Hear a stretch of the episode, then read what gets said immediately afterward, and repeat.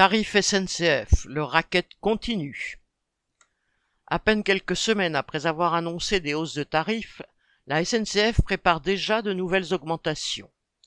La filiale SNCF Réseau, qui est responsable de la gestion des infrastructures ferroviaires, vient d'annoncer une hausse des péages qu'elle demande à tous les opérateurs faisant passer des trains sur ses voies. Sont concernées les entreprises publiques ou privées qui transportent des voyageurs, comme l'autre filiale SNCF Voyageurs, ou les régions pour la circulation des TER, ou encore les entreprises de fret ferroviaire. Évidemment, tous ceux-là ont déjà annoncé qu'ils feraient payer ces augmentations à leurs clients d'une manière ou d'une autre, soit en augmentant les prix des billets, soit en diminuant le nombre d'allers-retours sur un trajet donné, soit les deux. En augmentant ces péages, SNCF Réseau fait comme les compagnies privées qui possèdent les concessions sur les autoroutes. Il n'y a pas à s'en étonner.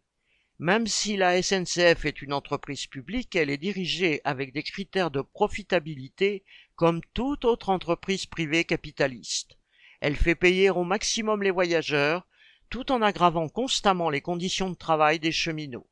C'est ainsi qu'elle a réussi à faire un bénéfice exceptionnel de 2,2 milliards d'euros en 2022. Pierre Royan